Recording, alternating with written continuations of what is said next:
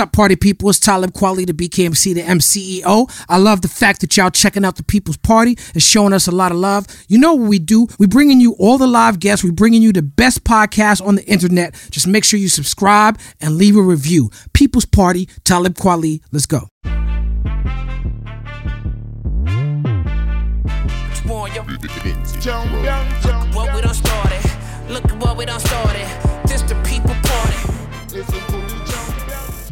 What's up, party people in the place to be? It's your boy Talib Kweli. Once again, you were tuned into another wonderful, fantastic, tremendous, stupendous episode of the world's best podcast, The People's Party.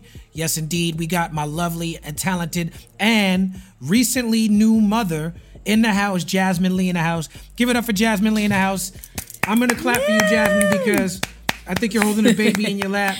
You know what I'm I am holding the baby. Yes, and that's how we get it done in the People's Party. It's a family show. It's a family affair. It's for the children. Congratulations to Jasmine on her beautiful new baby girl. Yes, indeed. how you Thank you feeling so much. as a new mother, Jasmine? I'm feeling. You know what? I'm. I don't know. I haven't slept, so I don't know how my mind is feeling. But I think that all of my late night partyings with you and Jeff and Dave have prepared me for lack of sleep. So I'm here, and it looks like I had eight hours. That's right. You look wonderful. You look fantastic. Um, I also Thank have thank uh, a newborn baby boy, so we have newborns in the house, and uh, our one of our producers and friends and people who work with us on People's Party, Steve Bermucci. He has a newborn in his life, so so it's a lot of new energy, new children, new lives. People's Party is for the children, for the babies. Um, and yeah, and um, I want to definitely shout out the Morgan Morgan House in Yellow Springs, Ohio, for always letting me recently uh, record out of here since we out here at a Team Chappelle summer camp. Um, today's guest is a good good friend of mine. It's my honor and my privilege and my pleasure to say that this is a good friend of mine. He is also out here in Yellow Springs hanging out at the Team Chappelle summer camp. Um, he is an MC. He is a filmmaker. He is an actor. He is a college professor. He is, uh, I would say that his position in the culture is indisputable. Um, his additions to the culture, from being a founding member of the group Euphrates to the albums he's put out, uh, The Narcicyst, Narcissi, World World War Free Now, Space Time. The new album is Love and Chaos. He's a music video director. He's done videos with Yasiin Bey, uh, myself, Anderson .Paak, K Trinata, Nico Is, a tribe called Red. Um, he writes books. Diatribe of a Dying Tribe, Text Messages, or How I Found Myself Time Traveling is a new book.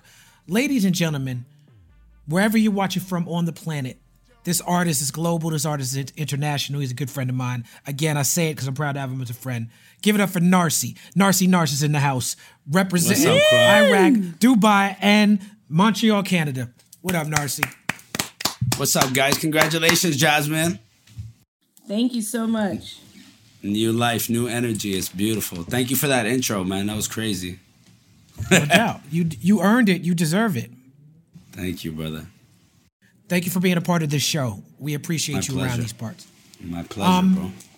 So I want to start off by saying um thank you for directing a couple of videos for me and I'm going to start by talking tra- about Traveling Light. Traveling Light was produced by Kaytranada. It features Anderson .Paak. Um I tapped you to do the video and since you here in Yellow Springs it reminds me that the video we did sort of felt like a precursor to what we doing out here in Yellow Springs. Yeah, Um, a lot of the people, a lot of the people who are out here with us in Yellow Springs are in the Traveling Light video. Um, From Mo Amer, who's a good friend of both of ours, to Dave Chappelle, um, you know, to Michael Che came out here. Uh, you know, there's just a lot of people who are in that video. Um, we're doing this podcast uh, live from Yellow Springs. It's just it's, it's this Yellow Springs connection uh, that Dave Chappelle has has fostered. Um, now, in order for us to all be here together, we had to get COVID tested. Um, Yeah. We're in a space of enormous, enormous privilege because of our good friend Dave Chappelle that we get time. to get COVID tested with the 15 minute COVID test and we could hug each other and be in the same rooms and party together. Um, at the end of the Traveling Light video, Chappelle says the imperative is to happen in real life. Um, What were you trying to capture in that video, and how do you feel like it relates to the times we're going through now in this pandemic? I think the the you had called me maybe a week before I came out to New York, and uh, I wanted to have the video feel like my experience of New York every time I visited, and more particularly of Brooklyn, and and just basically follow you through your life and have this documentary feel. But everybody involved is such a uh, uh, a big star or like somebody that has such a huge influence on the culture that it almost feels surreal that everybody's in the same room. I mean, we got Slick mm-hmm. Rick in there, we got uh, Jarobi in mm-hmm. there, we got obviously Dave. Seinfeld was in the house that day. It was a bit insane for me, but I think being behind the camera helped me kind of deal with it because it was it mm-hmm. was um, and then how how warm everybody was. So I wanted to show the camaraderie of what art has done for the community that you work in, that you've been working in for over 20 years, and how natural it feels for you guys to create these incredibly magical moments for audiences. You know, so that was really it. And then the, the crazy thing was on the way there with my boy Walid, Walid Kafi, who's the, the DOP that was shooting. Um, we were on the plane and I was like, yo, we're gonna get Spike Lee in this video he's so Brooklyn and such a right. part of my Brooklyn experience, like through media, that we have to get Spike in it. And then two days later, we were at Spike Lee's uh, jam in the street. So it was. It was a serendipitous event. Every time I work with you and Yasiin, it's always like this. I kind of let go and let the universe guide it, and it's always been really magical, you know? Yeah, that was a magical time period. It was around Dave Chappelle's birthday. It was in August. It was Afropunk was going on, and then Spike Lee was having his barbecue where he always has the, Michael, the, the, the music of Michael Jackson playing by DJ Spinna, and Dave, Dave Chappelle was doing his legendary run at Radio City. So all it was like a perfect storm of creative energy and good vibes. perfect. So thank you for being a part of that. Um, you also direct, directed Thank the you for video for, all of part of us. Absolutely, I love your vision. Um, you directed all of us a song that features Jay Electronica and Yummy Bingham. The video itself is a narrative that you created. It just tells the story of a black man who was unjustly killed by a police officer, a father, a member of the community. Um, thank you for always being an ally to black communities in your life and in your art, Narcy. Thank you, bro. I mean, I think it's very important for me to first say that, you know, growing up and, and traveling between Montreal and Abu Dhabi, which I be- didn't belong to either uh, at a young age, hip hop became this very um, formative culture for me uh, to find my voice in times where I felt silent and, and silenced. You know, I lived in a city where politics were not very uh, encouraged in, in the in the Gulf, and then in Canada, I was too young to really understand what was going on during the Gulf War. So hip hop came at a, a, a very specific time in my life, and it and it it helped me deal with a lot. So the other thing that it taught me was to delve into people's experiences that I am too privileged to experience, but develop empathy for to really uh, understand what a global experience of Earth is and how everybody's um, uh, environment shapes them very differently, right? So when it came down to doing that video, I- had a lot of conversations with you because I wanted your voice in it. Um, most importantly, and being from the Arab community and having this historical, very complicated relationship with the black community in America, as well as you know, if you go all the all the way back to slavery, our people were were deeply involved in in the sale of human beings. So like. I have a I have a duty while being a guest in this culture to do the, the the best that I can to pay homage to the roots of it, but also the community that birthed it. And and you know when it's time to speak with them, um, of course I'll stand behind them 100% because they stood behind me just by creating and being such a resilient community in a crazy country like America. You know. Yes, indeed. And um, so that the people who were who are watching this know, uh, you were born in Abu Dhabi to parents who were f- from Iraq, correct? Right, and then your family immigrated from Abu Dhabi to Montreal when you were around five years old. Yeah, I was born in I was born in Dubai and then we moved to Montreal when I was five. Yeah. Okay, okay, cool. Um, we made the creative choice to not have rap performances in the video. Um, we went with actors to tell the story instead. Our mutual friend Yasiin Bey has lately been reminding me that video killed the radio star.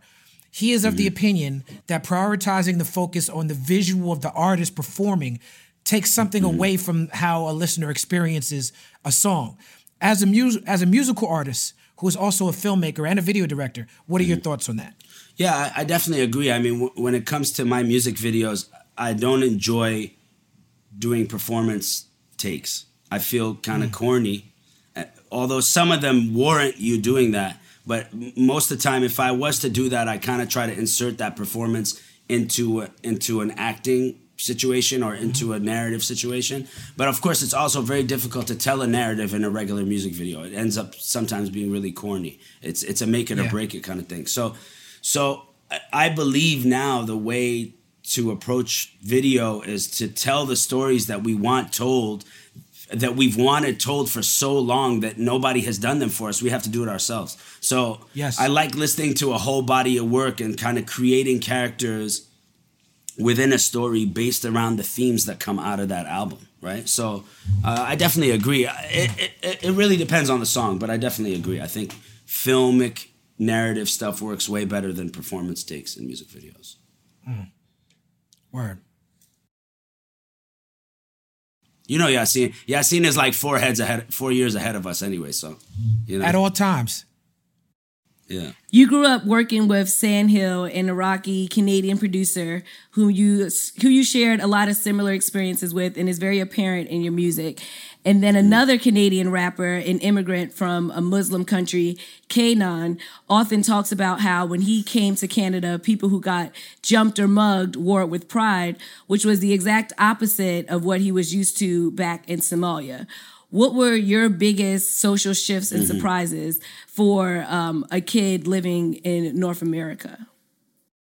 Well, I moved to I moved to Montreal in '87, and we were part of a wave of uh, Iraqis that were in the Gulf Arab countries, uh, moving to go to the States or Europe or Canada. So my father and mother decided to go to Montreal out of all the Canadian cities. I don't really know why, but they chose Montreal. And and initially, you know, when you hit when I hit the city, I was so young. I was with my parents all the time. But as soon as I went into school, I was in an immigrant school where there is called classe d'accueil, which means like help school, and it was um, for us to learn how to learn in French. So I had to learn a new language while navigating classrooms with immigrants that all didn't speak a similar language, right?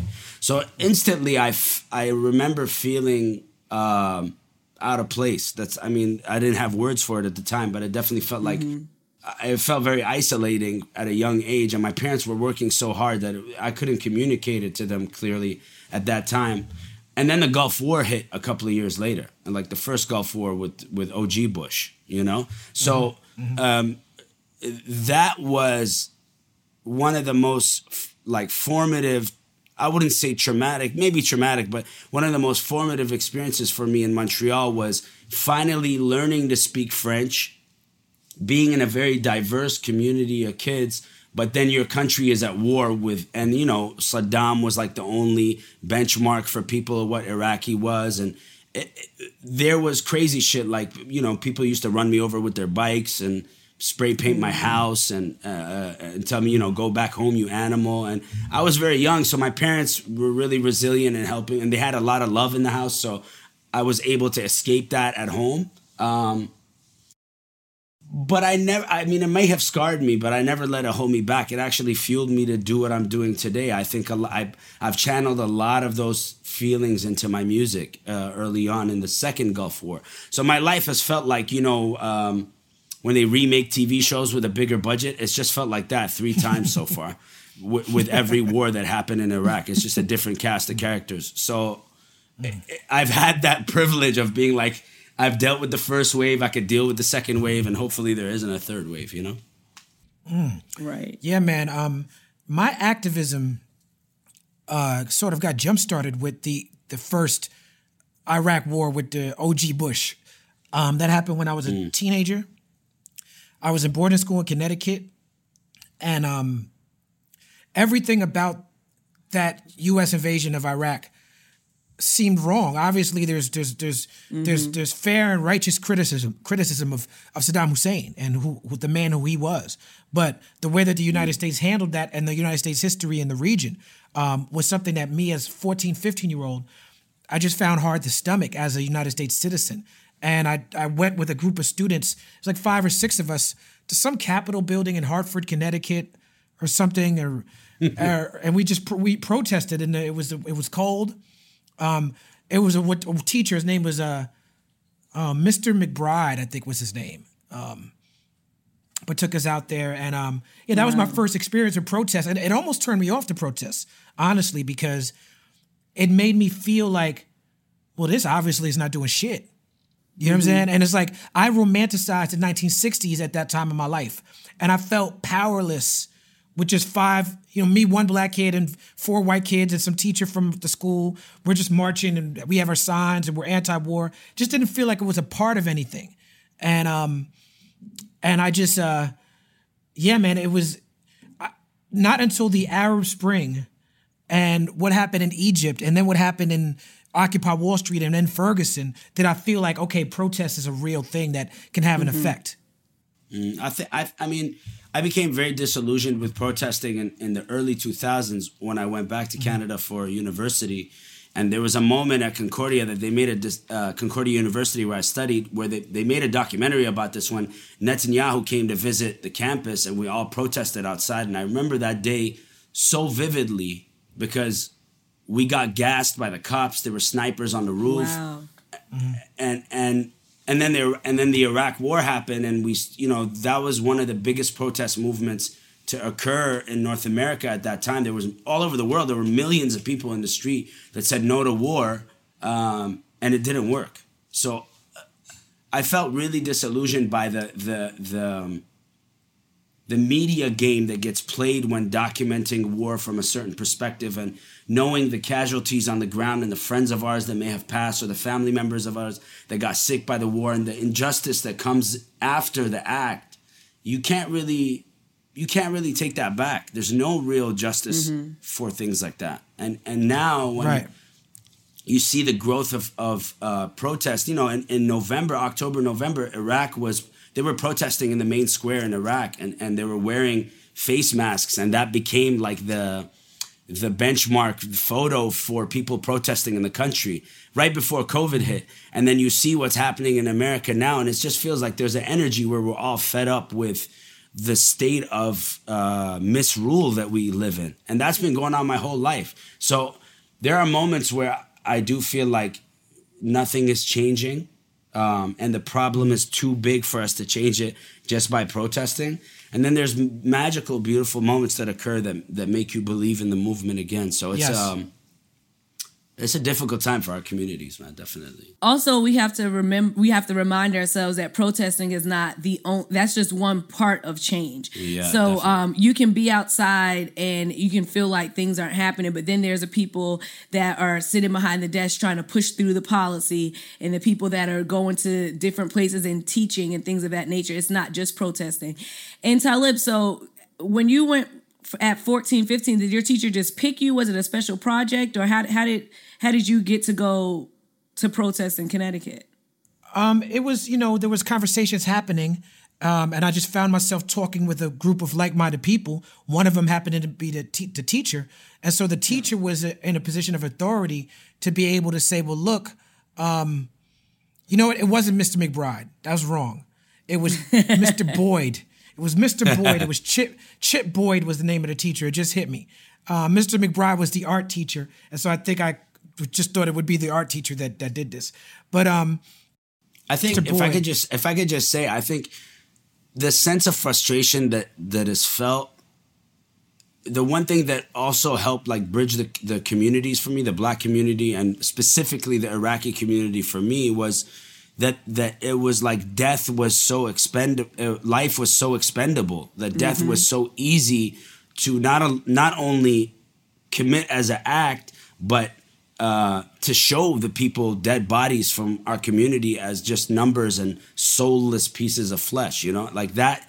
That's what enrages me about what's been happening with you know George Floyd and everybody before him and Breonna Taylor. It's just like people are so used to watching our people die that that Yep. it doesn't leave an impact on other communities. And I think we have a duty to change that to show the value of life not only through right. the creative process that we put out, but also like how do we visually start encoding that differently for people to feel empathy when you see a black or brown body on the floor dying, you know?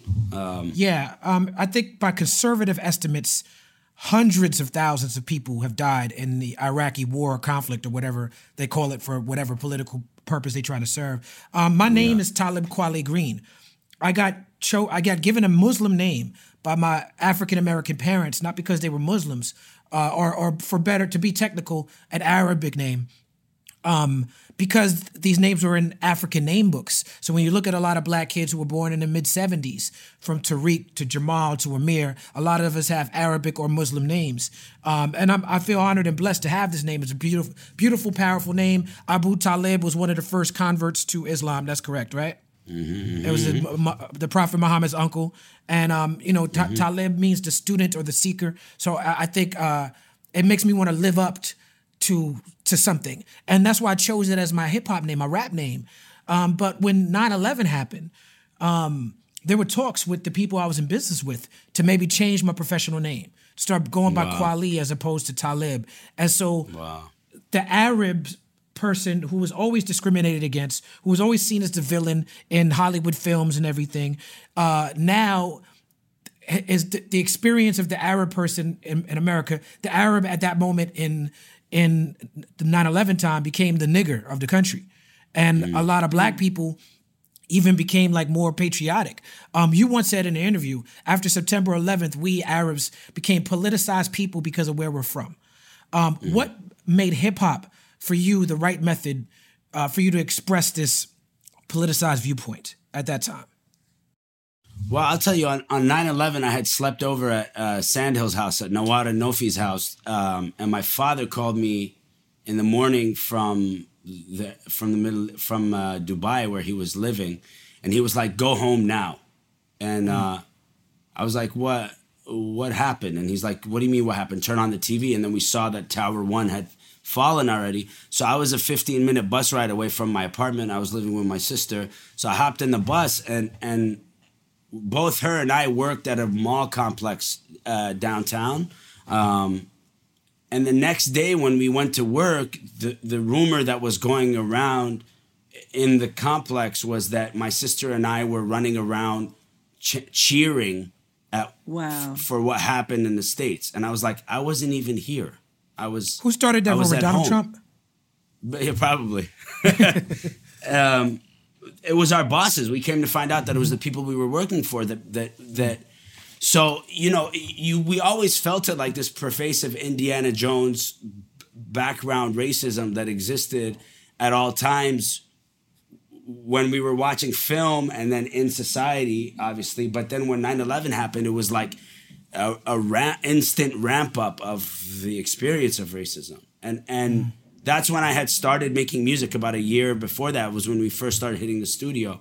And um I mean, you know, growing up on Public Enemy all the way to you guys and that being the the work that resonated the most with me and and obviously Wu-Tang had a huge influence on me with with um the five percenter and Islam sort of mashup in their albums. Um, it was just a place to go so I could feel safe. You know, Right. It's it's it, it was very ironic to me that a lot of people viewed hip hop as this dangerous space that people exist in, but actually I felt the safest there because it was a there was no judgment for the injustice that was committed to your community. It was empowering, actually, right? So. Um, when I would go to the studio, it was, you know, I was studying communication studies and political science. It was 9 11. It was a hotbed in Canada for racism in Quebec. So it was like the perfect place to take all these things and unload them on, on music, you know? Um, right. And then as I got older, I learned to f- kind of filter it and present it in a way where people can consume it that don't relate to it, right? You start finding different ways to communicate it. So hip hop is just, it, it, it's a, it's a non-judgmental space. That's how I felt for my community anyway. So um, it just it just helped a lot. It helped me a lot. you know. Dope. And you said Uh, go ahead, Jess. you said your boss was the one that started those rumors. Did you continue that job and was and at that time could you go to an HR and complain about him or you just had to leave? I was I was like 17. I, it was a candy shop. I won't front, and it, it, you know, I was, I was I was slanging candy on the block. 50 Cent. And, um, yeah, exactly. And uh, I remember the day that I confronted him. He was like, "You, you know, you, you and your people are not a good people." And I remember being like, "Fuck you! I quit. I'm out." You know. And then I I left, and uh, I grabbed a lollipop and and snatched it and walked out the spot. But um, Yes. you know, it, it, it, it was small was, moments. um, it's about the small, moments, of, victory. resistance. That's right. Exactly. Should have knocked over the whole candy display. yeah, I should have taken the whole Chupa Chups display. But um, I mean, I, I mean, it just, it just, it was so, co- it was so common at that at that time when we would walk into shops and security would follow us, and I was nuts. I would wear Palestinian head wraps on my head and walk in with like biker gloves and shit. I was just, I was on another level. So it was like I, I wanted to confront it directly and visually, right, where people weren't ready for that shit. So there was a lot of resistance, but it, it also it also helped us shape who we are as artists and and uh, made us stronger. So I don't you know I don't look back at it in anger at all. You know, we're That's used dope. to it. Um, your newest album, Love and Chaos, features the family. Two of my favorite artists on the planet, Nico is, Chasmere, Chaz Van Queen. That's my Colors of the Culture crew. Um, I appreciate the work you do with them. Um, I actually met you. I, I, I thought I met you through the Colors of the Culture crew, but we'll get into that later. Um, you start the song with a very ill bar. Um, I just hit a J like Solange Knowles. Um, I just have to say, as an MC, I appreciate your your bars. Um, but the song it starts with an audio sample of one of Malcolm X's most famous speeches, "The Ballot or the Bullet." Um, on one hand, the section that you sample talking about enemies is relevant to the song, which is the song's called "Frenemies," right? So, on the other hand, the very title of the speech that you sampled feels like it has something powerful to say about our current socio-political movement uh, and moment. Um, uh, on another hand, on a, yet another hand, uh, this is the speech where Malcolm X goes out of his way to explain and reassert his relationship with Islam. And he explains the duality of his role as a minister and a freedom fighter. Um, I feel like you have some very important thoughts about Malcolm X, his significance for young Arab Muslims and immigrant Muslims, and his significance in present times. Can you please share? Yeah, I mean, I discovered Malcolm X. My father took me to the Imperial Theater in Montreal to watch the film, and I must have been 12 or 13, right? And back then there was intermissions in movies, so halfway through the movie there was a mm-hmm. break, I remember.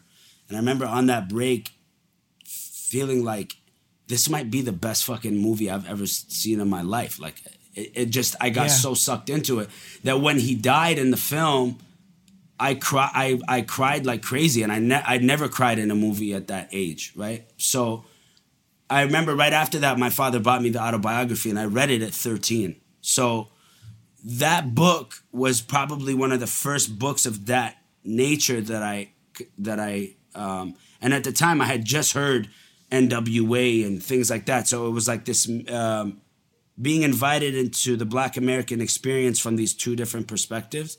And Malcolm, look, as as young Arabs, we never had a leader that represented us. There was never a leader that came that was uh, for the people, from the people, and and didn't become abusive or or sort of corrupted by Western powers and their own greed, right?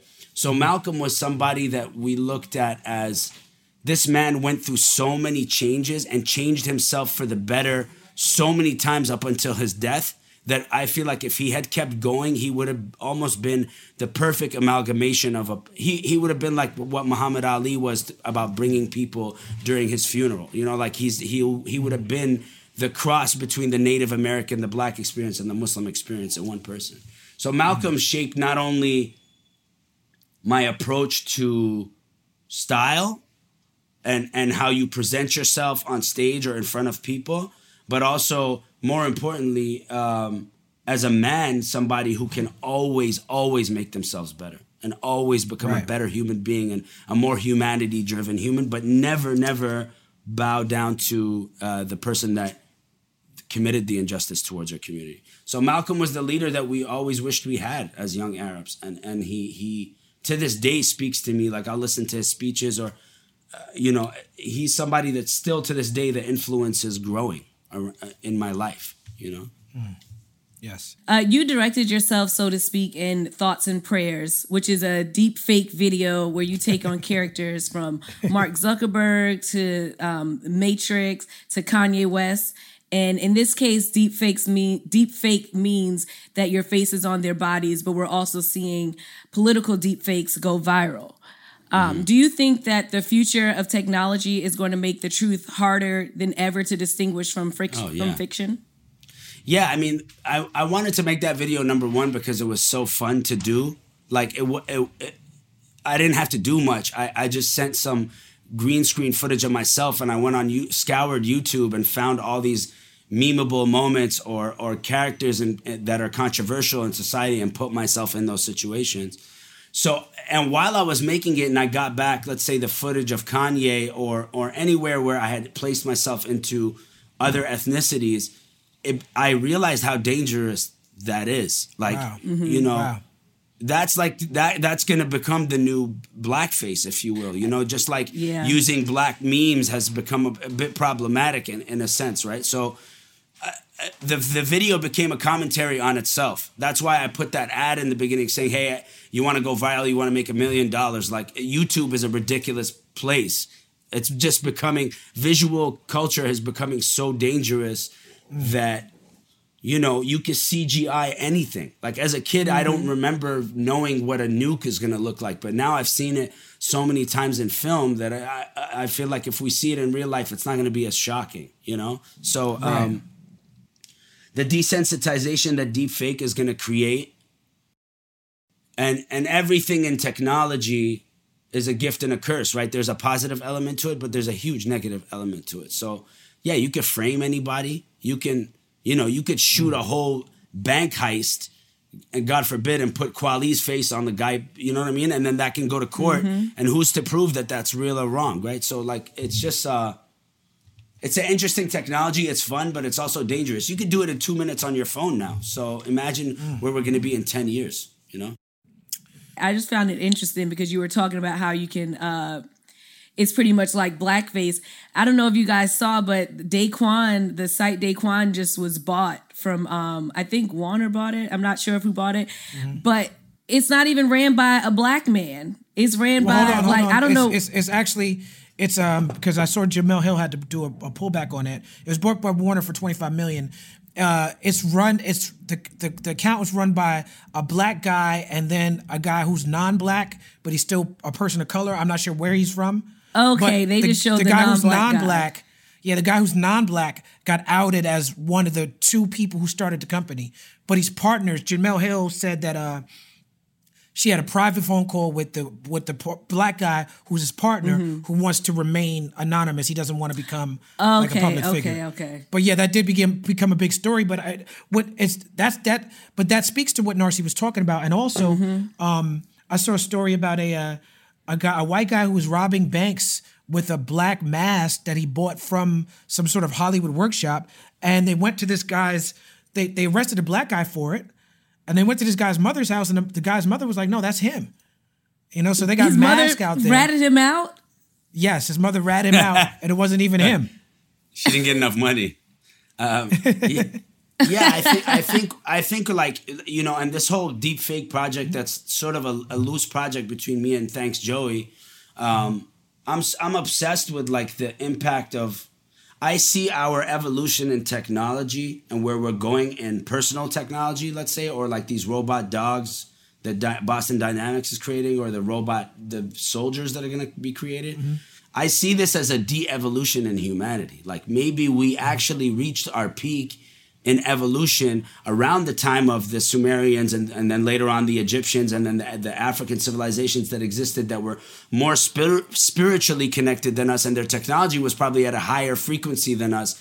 But the technology that we're creating now is uh, is is not proactive. It's it's deactivating our socialization. So it's like we're at a da- at a very dangerous time now with with technology. You know. and taking jobs because they're about to start using CGI for background. Yeah, yeah. Gonna take your background jobs. Um, I have to add I a mean, note about- from uh, Yeah. uh, let me ahead, add a note from one of our producers real quick that uh that Daquan Daquan was, uh, was bought by Warner, which is uh, the owner of Uproxx, and is closer to eighty five million is what it was bought for. But yeah, what were you saying, Narcy? Yeah, I was saying like you know with the with the untimely passing of of someone like Chadwick, you know the the first thing people started mm-hmm. talking about on social media was like who's going to be Black Panther now? You know, it's like it, it becomes mm-hmm. immediately this mediatization of a person. And then I started mm-hmm. thinking like damn, they could put Chadwick Boseman in the movie if they wanted to. Right? Like yeah, that's Yeah, where that's we're at. like though. Princess Leia was not in the last Star Wars, but she was, right? So she was in the last uh, two. Yeah, She, she's so, been in the last that- two Star Wars, and she she was she's been passed on and deceased for for both of them.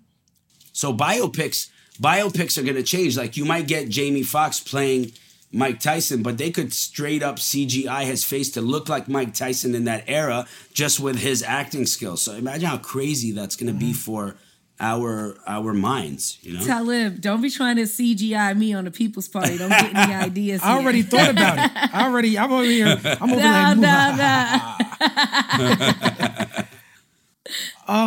Now, I want to go back to your rhymes and your poetry for a second.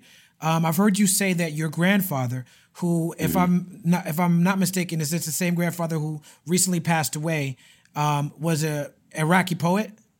No, my, my grandfather that passed away, Jamal Allah yarhamah, is my paternal father. But Okay, my grandfather, okay, okay. my grandfather Tahsin is my mom's father, and he's still he's still kicking. Mashallah, God God keep him Oh, on his beautiful. earth. You know Beautiful, what I mean? So he, he was the first poet in our family. Yeah. Yes, and and obviously he influenced you as an artist. Um, you've also shouted out Rumi, uh, who's a Sufi mystic poet. Uh, Jay Z famously named his son Rumi. Uh, the poetry of the Sufi mystics, and particularly Rumi and others, uh, it's, it's it's endured for centuries and centuries across cultures. Um, talk to us a little bit about the influence of Rumi, and in, in specific, uh, Sufi mystic poetry and the idea of Sufism being something that I think Muslim artists tap into more. Yeah, I think you know it's funny. I've I've called Yasiin a Sufi several times because I feel like his process is so comes from such a spiritual place. You know, his creative. I mean, he does whirling dervishes on stage. Yeah, yeah. So he he is. he, um, I think with with Rumi, the, the one problematic thing that I, that I've started encountering is that it's become this like go to, you know, mystical Muslim. uh, You know, you you breaking up with your girlfriend, you got to use some Rumi to deal with it. But really, Rumi was talking about Rumi was talking about God, right? Like Ru- Rumi Right. was talking about his, the relationship with the eternal, with the with the with the omnipresent. So. Um, Rumi opened up a different chamber in me as a as a MC because it it it, it, allow, it allowed me to find like the love that I want to share in my work and be be mindful of of I heard Kendrick say this once in an interview where he said, you know, if you put God in your work, it, it- it's just that much more powerful. And it doesn't have to be like the, the Kanye album about Jesus, but it, it, it could, you know, it's just about intention and what you put in your work before you put it out. So uh, I think Rumi just makes you think on a, on uh, from a heart level, right? Whereas as an MC, I think a lot from an energy level or like a, a mind level. So it helped me kind of find a middle ground between the two to to come from, you know. Yes. Um, and speaking of um, Yasiin, um, you and I talked about this yesterday. I watched Yasiin struggle with receiving praise uh, as an artist. He's a fantastic artist, very t- uh, talented, charismatic, deep. Um, but he's an artist who is Muslim, and Islam encourages all praise to the Most High. Um, his why Yasiin Bey changed his professional name from Yasiin from Mos Def to Yasiin Bey. You told me a story of being with him in Montreal and him struggling with that and running into people who wanted to call him Mos Def, and he's like, you know, I'm not Mos Def. Um, it's not just uh, Muslim artists. We've seen this with Lecrae. We've seen this with uh, Chance the Rapper right now. Um, How does your faith and uh, how does your faith affect your musical output? Um, I think being Muslim from birth, you don't really question the power of the religion in your life. Mm-hmm.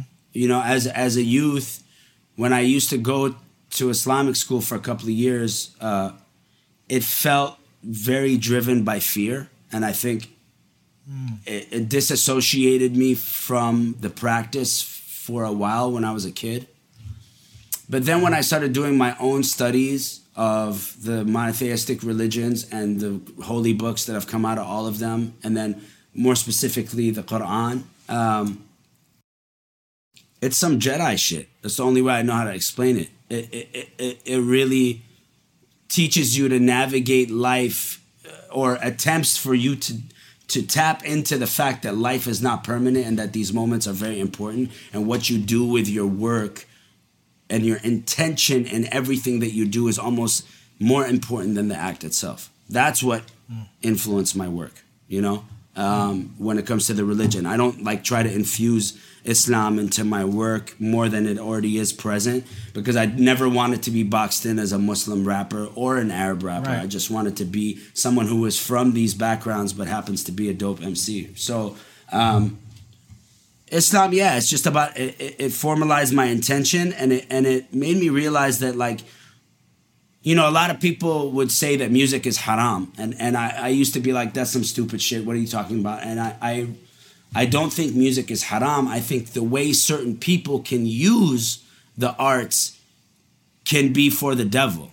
And that in itself is what is Yes. you know, how do you use your space and what do you say in that space? Because at the end of the day, a kid gets influenced by music. Back when when Eminem was being criticized for, um, you know, when the school shootings were happening, those kids were listening to Marilyn Manson and Eminem, and and I remember both of them saying like, "Oh, it's up to the parents and how they raise their kids." To a certain degree, yes, but to a certain degree, no. We have a responsibility as artists. That doesn't mean censor yourself, but it means what you put out into the world reverberates. Remember that Pac put out into the world like I'm, you know, I'm gonna die. Everybody's trying to kill me. Uh, you know, uh, so like he, when it, when that went out into the world with with hip hop specifically, I feel like your intention always reverberates back in, in your life. And meeting you guys and becoming friends with you guys outside of music was a telltale sign of that. I put so much energy into that raucous era when I was growing up and and learning it and listening to it and and it influencing my work that it came back full circle into my life. So I think with hip hop and Islam, the things that are parallel for me is that you can really manifest the things that you want in your life. You just got to really believe. You know, you have to have faith, and that's that's the long-winded answer to that question. I like the way you tied it up and put a bow on the end of it. Yeah, I think I think like with Islam and with hip hop, there's the pillars of Islam and there's the, the elements of hip hop, and they very much line up with each other.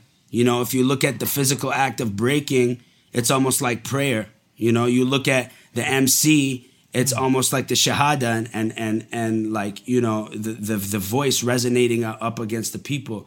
You know, you look at the the pilgrimage, it's almost like paying homage to your roots and and and all that. Zakat and charity is is empathy and charity for communities. You know, like there's these these parallels that people don't draw, but I think these are all these spiritual practices, which hip hop is a s- to a certain degree a spiritual practice. You know, um, they're all tied in because they come from the same source, from from from Allah. You know.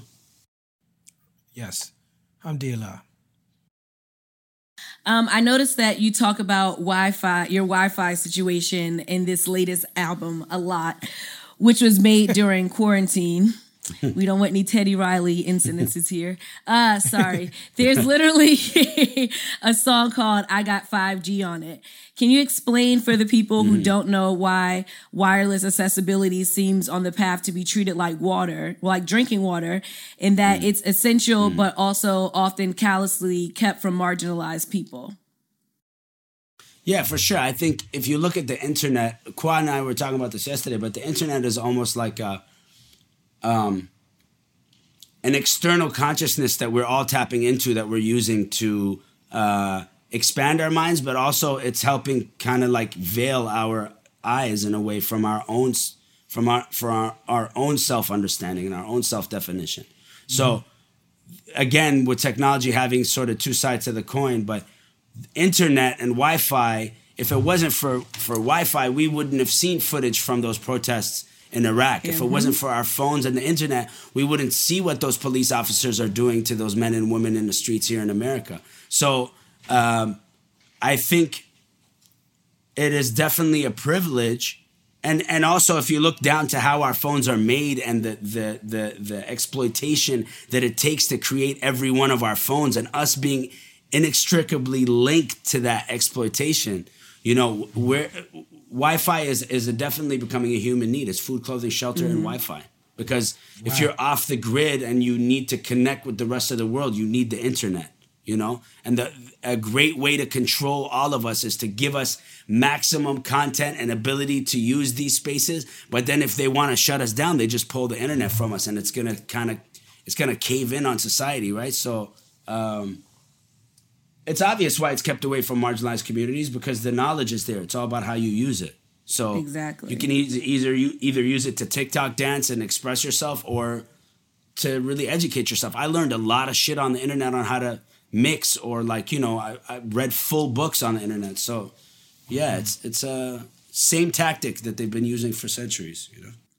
And it shows you just how essential um, Wi-Fi is because when COVID happened, there were multiple people that, well, multiple companies that were giving free Wi-Fi to different communities that usually will have to pay for it. So if they're giving out free Wi-Fi, that's just a bright light that says, okay, this is something that we need that should be accessible anyway. Yeah, for sure. And and I think, you know, I got 5G on it was obviously a, a play on the Luniz track, but 5 5G is it became this huge conspiracy around COVID and you know in the mm-hmm. beginning people were like that shit is being spread apart spread around by the towers. I think something worse might come out of 5G with the radiation. We don't know. We're guinea pigs to that whole shit, right? So mm-hmm. um I think we're like 10 years into the internet now, a bit over 10 years into the internet, and it's really affected our humanity and in a in a in a good way and a horrible way. So I wonder mm-hmm. where the next 10 years of that shit is gonna is gonna go, you know? Mm. Now, Narcy, how long have I known you for? Uh I met you in 2004. Which I don't remember that first initial meeting, but you told a story where Chris Riggins was around the other day. You said I dissed you when I first met you. Do you mind Yeah. uh, sharing that story? Yeah, you you came you came to Montreal to do a show at the Medley, which doesn't exist anymore in Montreal. Okay. And it was for Concordia. I think it was In, two, in 2004, that that was with When Kanye West I had with me. Yeah, when did Get By drop? 2004, It 2005? started dropped 2003. Yeah, so 2004 you came. It was you, DJ Dummy. I remember vividly. DJ Dummy. It was the it was electric, electric Circus tour. I was opening for Common, and I had Kanye Yeah. and GLC with me as my like. Yeah, and. GLC was there. So I freestyled with with GLC and Kanye, and I didn't know who Kanye was until he told me he was Kanye, and he told me in a, in a very funny way. And we tried to get a drop from Kanye. I was in a group called Pat Bateman back then, and I was like, "Yo, Kanye, can we get a can we get a drop from you? We're, we're called Pat Bateman." He's like, "Yo, this is Kanye Titter. You listen to Pat Dayton." And we just couldn't get him to say it right. We still have the. It was, it was a hilarious day. And then I remember going down to watch your sound check, and you noticed us, and it was snowing outside. I was with my boy Ushua, and you were like, "Yo, get these motherfuckers out of here. We, we, we don't want anybody to. We don't want anybody to watch our sound check." And I was like, "This is It's a show. This we, is we, we're putting on a professional show. I didn't want to see behind the curtain. Listen, I was like, a this, couple is, this is crushing. but but then I then I met you several times. I met you at South by Southwest once. You did a show Uh-huh. with Jean Grae and them, and then I met you at uh I don't I- remember the any of this. Of course you did. But you would always I remember you'd always give me this look. You'd be like like you'd look at me like I've seen is this guy the feds? I've seen him like five times in different places. but then I got to know you at the, the Kennedy Center um, when we went to do the inaugural hip hop event that I think Q-Tip was he- heading the whole thing. But um, I was doing a show there, and then the next day you were doing a show there with Jin, and uh, Michael Eric Dyson was there, and the host didn't show up, and then I ended up hosting the show, um, and and doing moderating the panel with Michael Eric that. Dyson, and that's when yeah, and that's when I really and Nico was there. I first met Nico there that day. So that was when I really got to know you, you know. And then Oh, so wait, so you met Nico that same? That's the day you met Nico because I feel like, of course, shout out first of all, shout out again to Nico is and thanks Joey. Big shout out, Nico is uh. Syrian uh, by way of Brooklyn producer who works a lot with Nico is, and um, I feel like by the time I started getting to know you, you were part of Nico and Joey's crew at that point. That's what it felt like to me. Um, and it felt you feel like family because of it. Um, now, what's interesting about that is uh, after associating you with Nico and Joey, I'm like, okay, that's Nico and Joey's friend, Narcicyst, the Narcicyst. Um, I was laying in my bed, looking at my bookshelf, and a title for a book jumped out, and the title was so brilliant, and I had never noticed it before, and it said "Diatribe of a dying of a dying tribe." And I was just as a, as a wordsmith, I was like, man, that's brilliant. What book is this? I was like, someone gave me this book with this brilliant title. I never even looked at it. And I opened the book, and in the book was a dedication written to me from the Narcicyst. and it was oh. Narcis's it was Narcis's book. And it was this very heartfelt, warm dedication that I was like, fuck this guy gave me this book and I didn't pay any attention to it. I just, but at least again, at, Kweli, again. Yes, at, at, least it made it to my bookshelf, right? Like it made it to the shelf. So I read this book, and the book sort of documents Narcis's attempt at throwing uh, sort of an Arab hip hop summit or concert, right? And uh, no, we. I was doing my I was doing my thesis at Concordia for my master's degree. Okay, and, and it was a project thesis. So we did an album called the Arab Summit, the which was like a meeting of the Arab, Arab Summit. Minds. Right. Okay. Right. Yeah. Right. Right. And um, you know, all these wonderful Arab MCs that I never heard of were documented in this book. This this movement was documented, but that wasn't as as impressive as that was. What impressed me was the actual writing of the book and the way that you put words together. And again, as a lyricist, as a word wordsmith, you were doing things in that book that I was like, man, I can't do that. And that's not a lot of people in the world, Narcy, wow, that write something that I'm like, that's I crazy. read it and I'm like, I, I can't do that. And so I, I want to thank you for writing that book, for being such a pro- prolific writer and getting me back on my writing. That inspired me so greatly to write. Absolutely.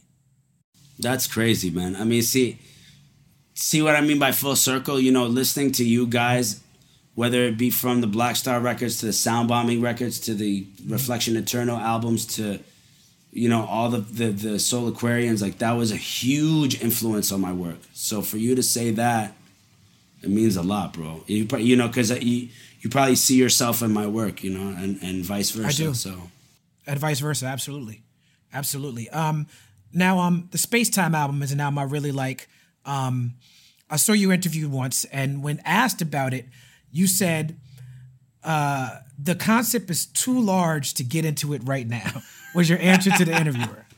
if I wasn't now, in the mood that day.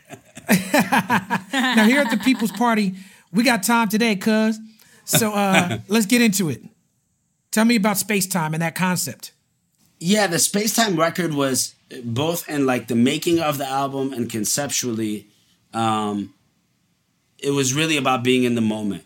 All my records prior to that had dealt with how the past had shaped my current identity, right? Mm. Whereas with space time, I wanted to really be about being in the space and time that I was existing in.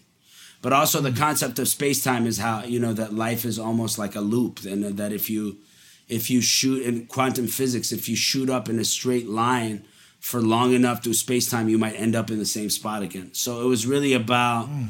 the journey of of my grandparents and my parents, but now like how it influenced the moment now. Um, and it was also about claiming uh, being a time in which we as young brown people have to claim our space mm. as our own and not define it in reaction to whatever is being said about us. You know, a lot of mm-hmm. the times as creatives, we created Muslim or Arab or brown or whatever content around what the the oppressor was saying about us, you know? And like, no, we are not that, we are this. But with this album, I was like, this is who I am as Yasin, as a 30, uh, 30 something year old with two kids, navigating planet Earth, traveling through space and time. This is who I am right now.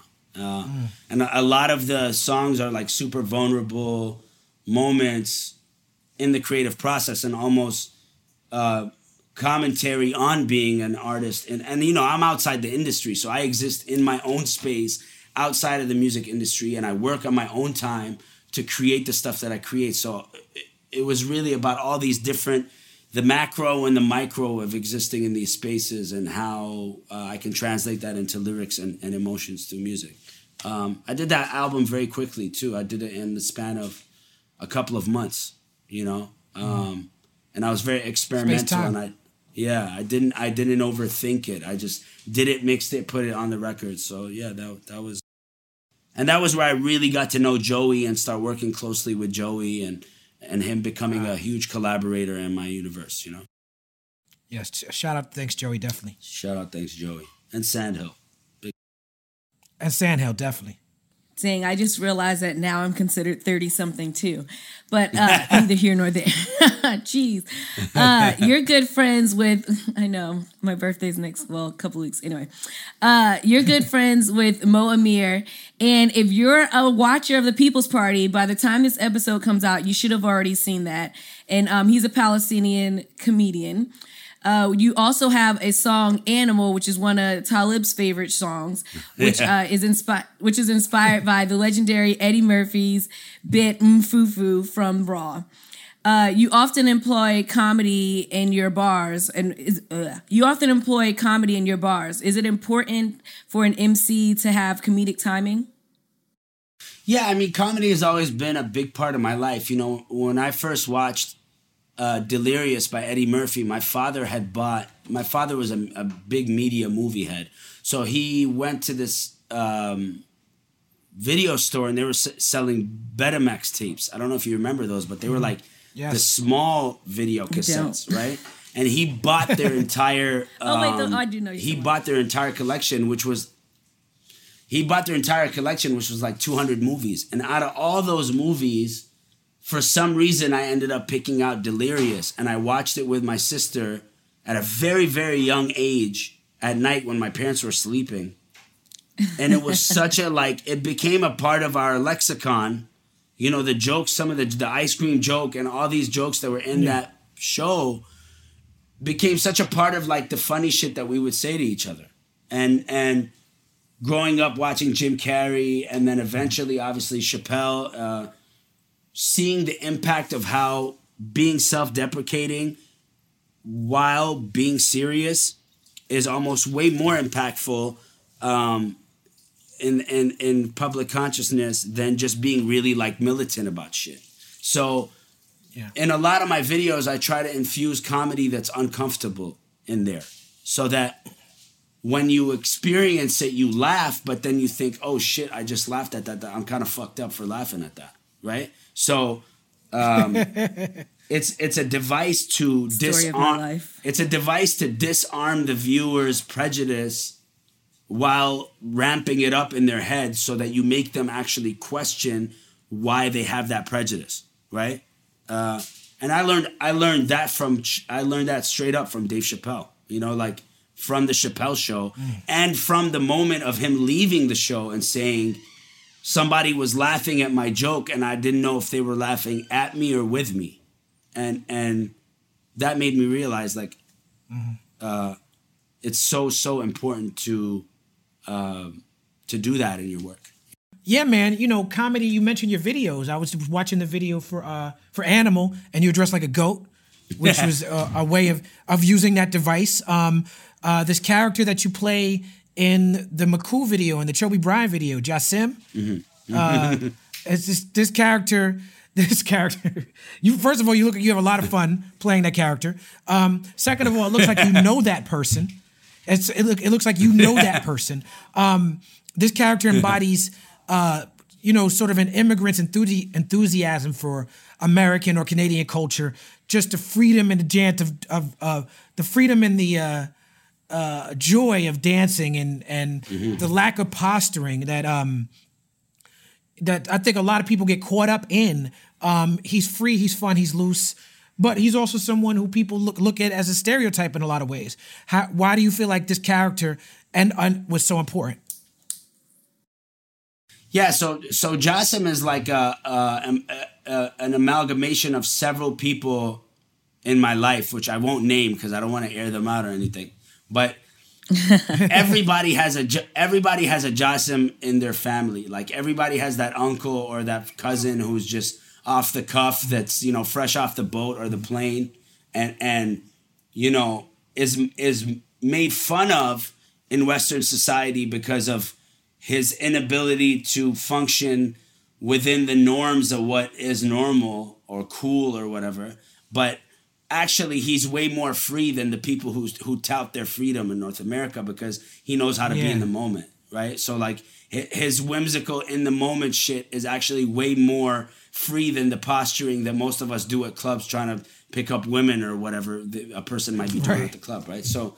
Um, so yeah, Jassim is an. I, I always wanted to like expand on Jassim and put him in an action movie where he dies and becomes like a, like a legend in the, in this fake world that I'm creating. But uh, Jassim was important because it, it was really like that's who that's partly who I am with my friends. Like I'm that slapsticky with it, right? Right. But people see me as such a serious person. Um, and again, the song is, you know, ain't, the song is Maku, which means ain't nobody better than than us. Like ain't nobody that could do anything better than us. So it's a celebration of my people versus all the adversity that they may have faced, but also being like, you know, we're, we don't take ourselves that serious. Maybe that's why we're better than you. You know, so yeah, Right, right, right, right. You know, somebody needs to give me a budget to turn that shit into a movie. Shout out to Jocelyn. Listen, Shout out to Jackson. I love that name. If I ever forget all the pain I went through and have a son, I'm gonna name him Jocelyn. That's amazing. I'm gonna let my sister know that she created him, so that means a lot. Yes, I love it. Now, a little bit on the flip side, um, um, Hamdulillah is one of your biggest records that people know you for. Uh, Thank and Praise God. Um, it's a song of gratitude for the gifts you've been given to yearning for a better world. Um, the video is so nice. Uh, if I'm not mistaken, it has Jay Electronica in it, Tragedy Khadafi in it, Brother Ali's in it. There's a lot of just people you connect the black and not just black, but you connect Muslims all over the planet. You show the diversity of Islam. Um, how did it feel when that video really took off? again, I think at the time there weren't many of these like um, collaborative online experiences when creating video. And when I was working with the with the director Ridwan, who was a, a great friend of mine, um, it was we met, and that was when I first saw Yasiin perform. Actually, that weekend was at Streets, Take It to the Streets in Chicago, which is organized by Iman out there. Um, Right. and and everybody was there. So I was like, "Yo, bro, I have this song coming out." And you know, Shadia Shadia Mansour, who sings the hook on that song, is not Muslim. She's singing on a song, yeah. Yeah, she's not Muslim. Okay. So the intention of the work was to show the diversity of my community, and not everybody in the video is Muslim, but obviously me got it. being where I'm from, uh, and, and it being filmed at this, you know, pred- predominantly Muslim event, it became that, and I thought it was serendipitous and it, it just became what it became and then when we shot everybody there we had around 50 people and I was like, listen, Ridwan, let's put out a call sheet for people who have your exact camera, the exact lens to shoot at an exact time and, and when the sun was setting in these different cities. Let's put a call out on social media and get footage back. And when we did that, we ended up getting hundreds and hundreds of people sending their portraits from all over the world. And it became Yes, that video. yes. And Jay Electronica was in Egypt with my friend Laith and Mochilla. Um, Laith Majali and Mochilla were in Egypt with him, and I, he was like, "Yo, I got you a shot of Jay Electronica at the pyramids," and and it was like the only people I couldn't get were Lupe and Yasiin at the time. I really wanted them to be in the video as well.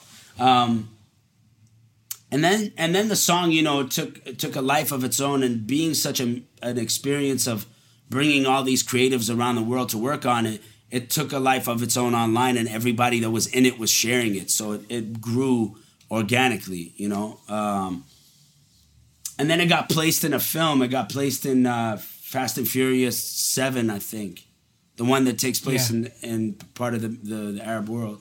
I remember watching that movie in the movie theater and hearing the, the song come on and be like, yo, I know him, I know him. yeah, and that that added a whole layer, you know, uh, uh, uh, and and it made me realize the power of placement. All my songs that have been placed in shows, whether it be "Son" that was placed in the first episode of Rami, which is a song about my son, um, or "Alhamdulillah," you know, and both of those songs have a. It's like Inshallah and Alhamdulillah. They both have this like connection to God they're my biggest songs. You know, so it defined me as an artist, right. and alhamdulillah is such a it's the gift that keeps on giving. It was also the last beat that Sandhill was were two was two brothers before Nofi Fanan passed away. God, God bless his soul. He was like our older brother. That was the last beat he gave me on CD before he passed, like in 2004. Mm. And I didn't record that mm. song till 2006, and then it didn't come out till 2008. So that song is really 15 years old in the in the making, and it's been the one that's kept going in my career. You know, so it's a blessing. Yes. bro. That's a blessing indeed. I was talking to Kevin Hart on the phone with uh with Yasiin Bey, and and he said he was talking to me. He said, "Well, that's what Yasmin Yasmin was trying to say." And Yasiin was like, "Who?" Who is that? Yeah, that happens. Sometimes you slip. That happens so often in my life. I just let it. I just let it. You know. Well, let. Oh, sorry. A little. This is off the topic, but just real quick. The first time when I saw you and Yasiin Bey uh, perform, I had no idea that uh, Mos Def had changed his name, and I was telling my mom, I was like, "Yeah, I'm going to a Talib concert. I don't know who else is going to be there. I've never heard of him." And then when we got there, I was like, "Oh my god!" that's amazing. That's funny. All right. So uh, your given name is Yassin Alsalman, and you called yourself Narcicyst as an artist before changing it to Narcy. Clearly, you're not a narcissist. So where did that name come from, and what led to the decision to change it? Well,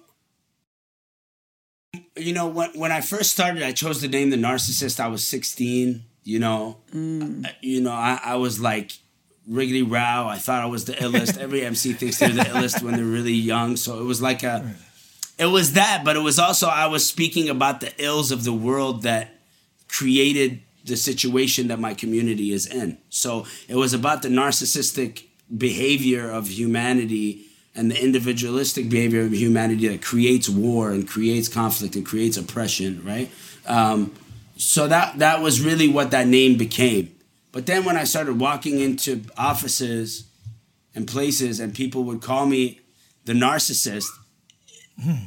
it was a weird, like laughable moment for people, right? It, they wouldn't take me serious. So, I, I- you know, I would walk into a record label meeting or or a, an acting gig, and they'd be like, "This is the Narcicyst," and everyone would be like, and it would immediately remove my ability to be myself, right? So I changed it to Narcy because that's what everybody was calling me, and it, sta- it stood for Neo Arab Rebel called Yasin. And around the same time, Yasiin had changed his name to Yasiin Bey. So I remember I, I was like, "Listen, I'm Yasin A, you're Yasiin Bey. Can I be Mos Def now? I can really utilize the, the, the bandwidth of that name. It could really help my career." But no, I think if I had a choice, I would go by my real name. Um, and I think eventually it will become that as as I do more video work. But Narcy is just easier. People call me that. My my mother calls me that sometimes. It just became it became that, you know. Okay, word up. Um, you have a new book out, Text Messages, uh, or How I Found Myself Time Traveling. Um, I was honored that you asked me to give you a little a blurb or shout out for the book. Um, I want to quote the book. Uh, this is a great quote from the book. Young boys and girls trapped in Walmarts, our consumer interim camps, a family friendly discounted freedom. You don't see what the internet can't. Not our land or home, not your mans or homes, not your towers or domes, not your power or drones. Beautiful quote, brother. Um, how have American models of corporatism, capitalism, and consumerism failed Arab Americans, Black Americans, white Americans, Christian Americans, Indigenous Americans, all of us? Everyone but white people, Yeah, I pretty think- much. but the straight straight white males. But but I mean, I would argue that it's failed them. Like I, I would argue that they they think that it benefits them, but it's actually failed them. Would be the argument that I make. you know, similar to what I mentioned earlier about the iPhone being so inextric- inextricably connected to oppression and, and many of the things that we do. Um, I think we've reached a point in capitalism and democracy where things are imploding on themselves. You know, like we've reached a level of freedom now in society where uh, identity is in question, like how you define yourself is in question.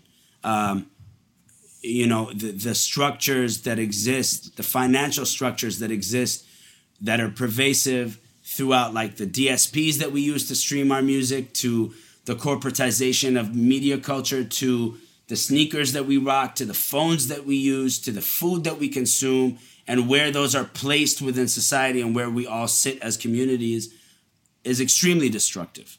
And we're trapped in it. Like there's no way out of it. We are inextricably like we we actually promote it and help it grow right? Yeah. and i think with this with this whole pandemic a lot of these questions come into play because you're at home and you don't need to spend your money like you were right? Yes. uh, you don't need to navigate the earth the same way. So you start thinking like fuck i didn't need all that stuff that i that i was buying and running around doing. And you know you start prioritizing where you're putting your money and who you're supporting because local businesses are closing. And you want to support black and brown communities and black and brown store owners. And so to answer your question I, I think it's done a great disservice to humanity the way capitalism has been structured. And who are the richest people on earth? They're either oil barons, power abusive and corrupt, money hungry leaders in other countries that are colonies or were colonies, or people like Jeff Bezos and, and Mark Zuckerberg. Like these are the guys that are navigating Earth at a whole other echelon. So it hasn't helped us, you know. Um, and my book is is is very much. I wrote most of my book text messages on an airplane, traveling across borders and not feeling the pressure of belonging to anywhere. All that poetry was mm. written on my iPhone, right? So mm.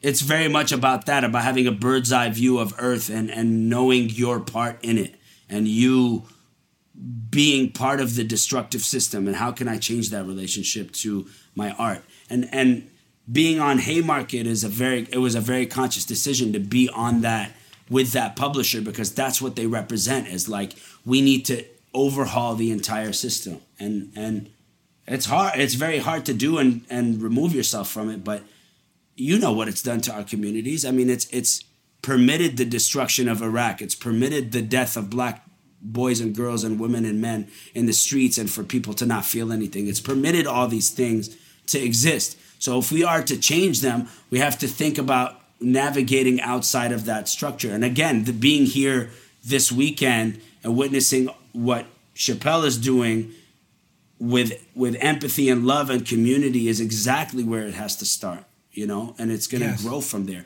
functioning outside of the norm of what the regular system is of of art and creativity you know Yeah, man. Um, definitely shout out to Haymarket Books. Um, I I carry a lot of their titles, including your book um, at uh, your book text messages at my website uh, kweliclub.com and Nkiru Books. Um, you know, from Angela Davis to Boots Riley to Narcy Nars Haymarket puts out a lot of quality, quality progressive books. Um, yeah i feel I, I also feel blessed to be amongst writers and thinkers that have influenced my whole my whole way of thinking politically and socially so yeah it's Yeah. a it's a I, I feel so honored to be on haymarket shout out to anthony and the whole team out there you know Yeah. Um, you're also a professor. Um, amongst all your other talents, it's like, what do you don't do? You know, you teach hip hop uh, and hip hop centered education at Concordia University in Montreal. You've mentioned this uh, on the show. You've invited many of your friends who work in hip hop spaces or work in entertainment spaces to come to your class. Um, essentially, you've been building bridges between academia and the hip hop culture. Um, how did you become a teacher? Um, I got invited to be a guest in a class by Mark Peters, uh, who is a professor at Concordia in the fine arts department, to come just be a guest speaker in his class. And then when I did that, he then eventually asked me to co-teach the class with him. And then he eventually didn't want to teach anymore. And we had 34 students or 48 students at that point.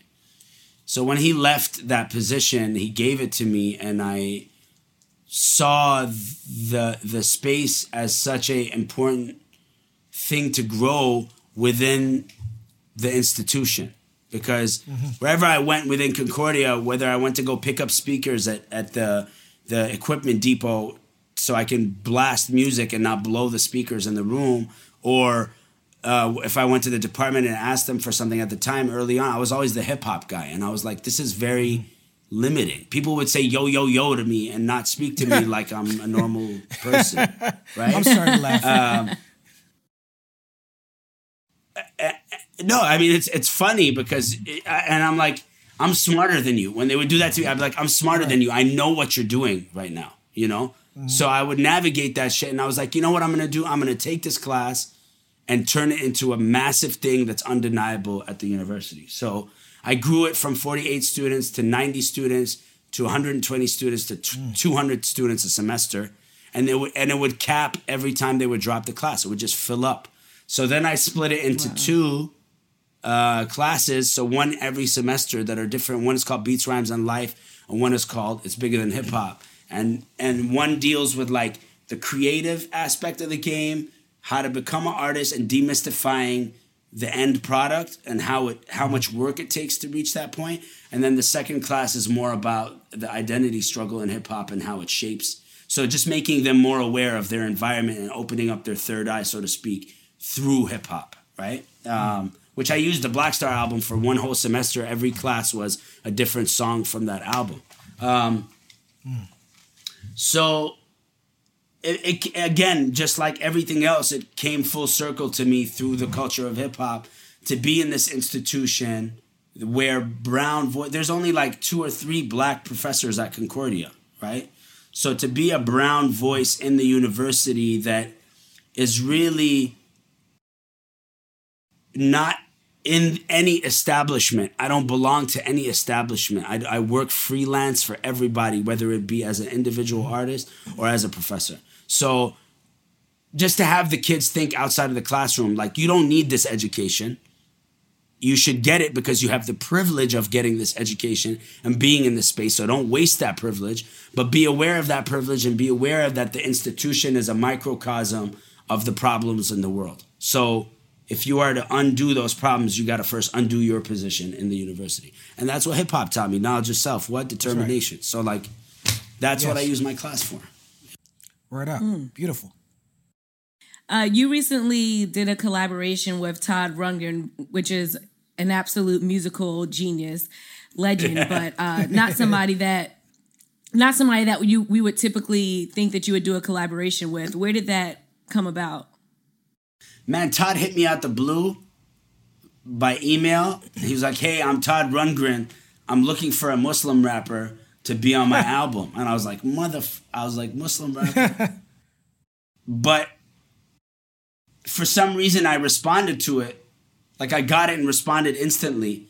And we got on a call with each other, and I talked to him, and he was like, "Yeah, you know, do you have any music that you would share?" So Sandhill had created something that I was recording that day in the studio, and I sent it to him, and uh, he loved it. He played instruments on it, he sang on it, he produced it, and then it became the collaboration for his album Space Force, which the song drops tomorrow, actually, um, September eighth.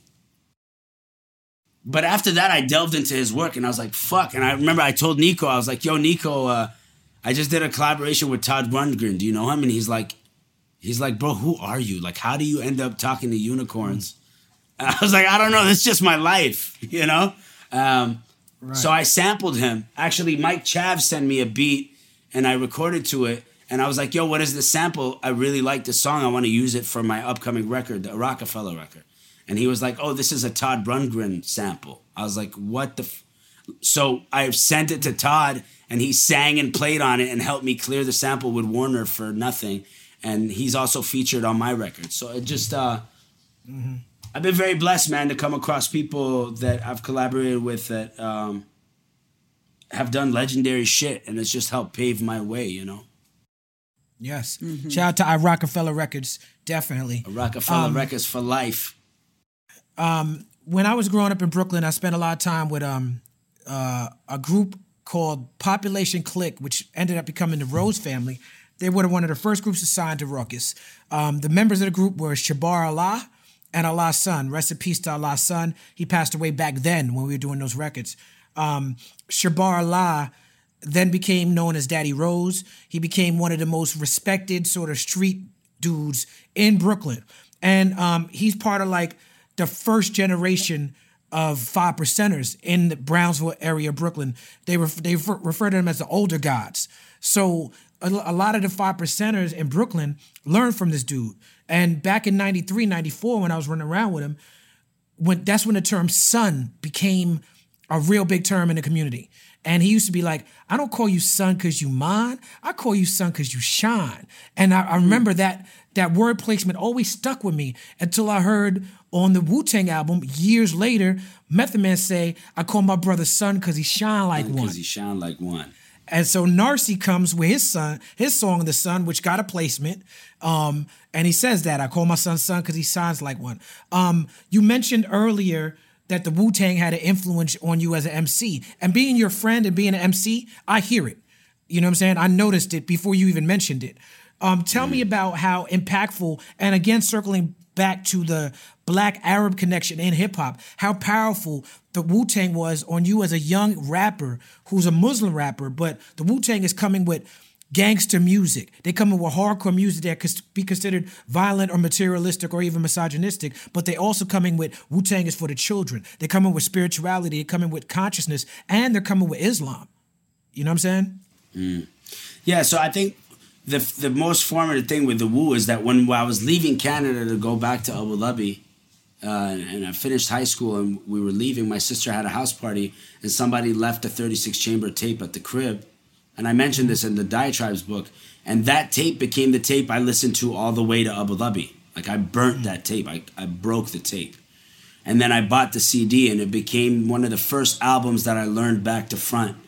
Um, and I was deeply, I'm I'm still deeply into comic books. And it had this like, outer worldly comic book aka feel that you know these guys were superheroes outside of the music.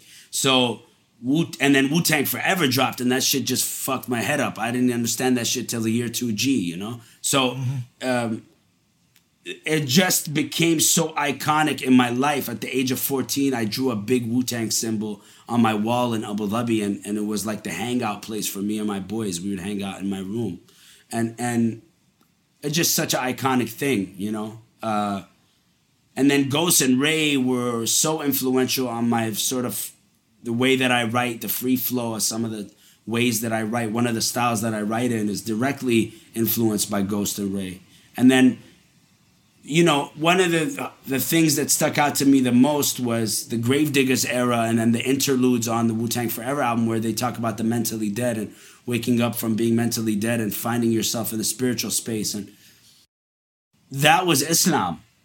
Yes. You know, although it was five percenter uh, knowledge, it was Islam, um, and it just made me delve deeper into my religion. So Wu Tang, listening to Wu Tang and a lot of hip hop records from Rakim and all these, you know, Muslim artists, pushed me further into studying the the the, the practice of of the of the religion.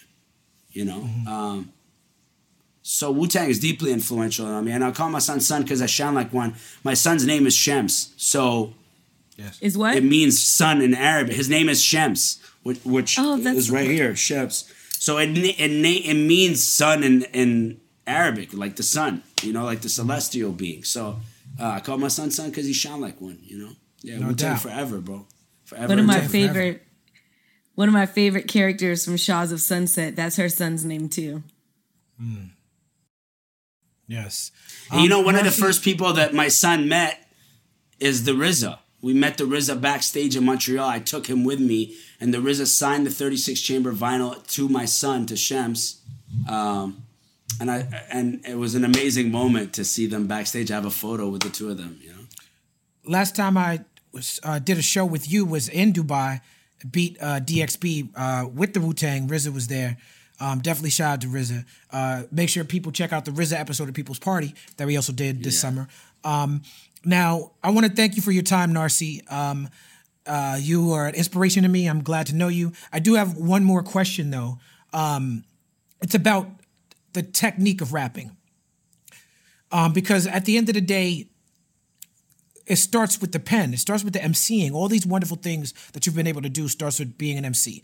And um, Jay Z talks about that in his book. That's my life story. So um, I want to go back to that. Um, I used to rap, and sometimes still do, very fast with a lot of words, trying to fit all these words into bars. Me too. And so did you. Me too. So did you. yeah.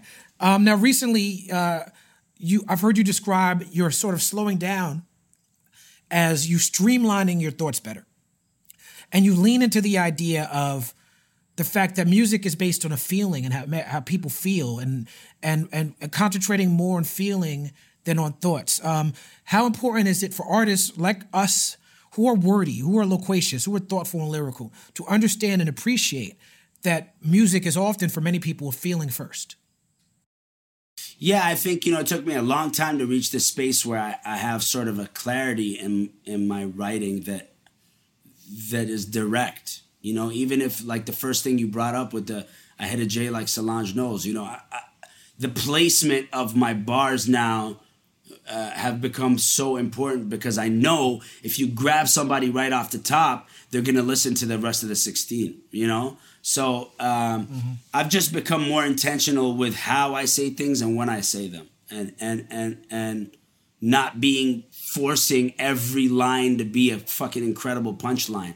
It has mm-hmm. to be very and and now my writing process I prefer writing in the studio right before recording uh, and sometimes altering my verse while recording because again from the space-time process it taught me to really be in the moment and those are the songs that resonated the longest in history you know mm. forever music like the bob marleys yeah. and the people who have created music it's like they were in they were so in their moment so that's really what i strive for as an artist. And and uh, the pen is very important man. The pen is mightier than the sword so you got to use that shit. You know you got to sharpen the pen not the sword. You feel me? Yes, indeed. Yes, indeed. Well, this has been a great experience for me.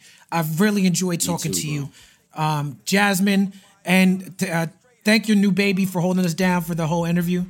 Um, you know, yes, love and light, and uh, the People's Party is the Narcy episode. Thank you, Narcy. We love and appreciate you. Peace, squad. Peace, Jazz. Thank you, guys, man. Love you. Peace.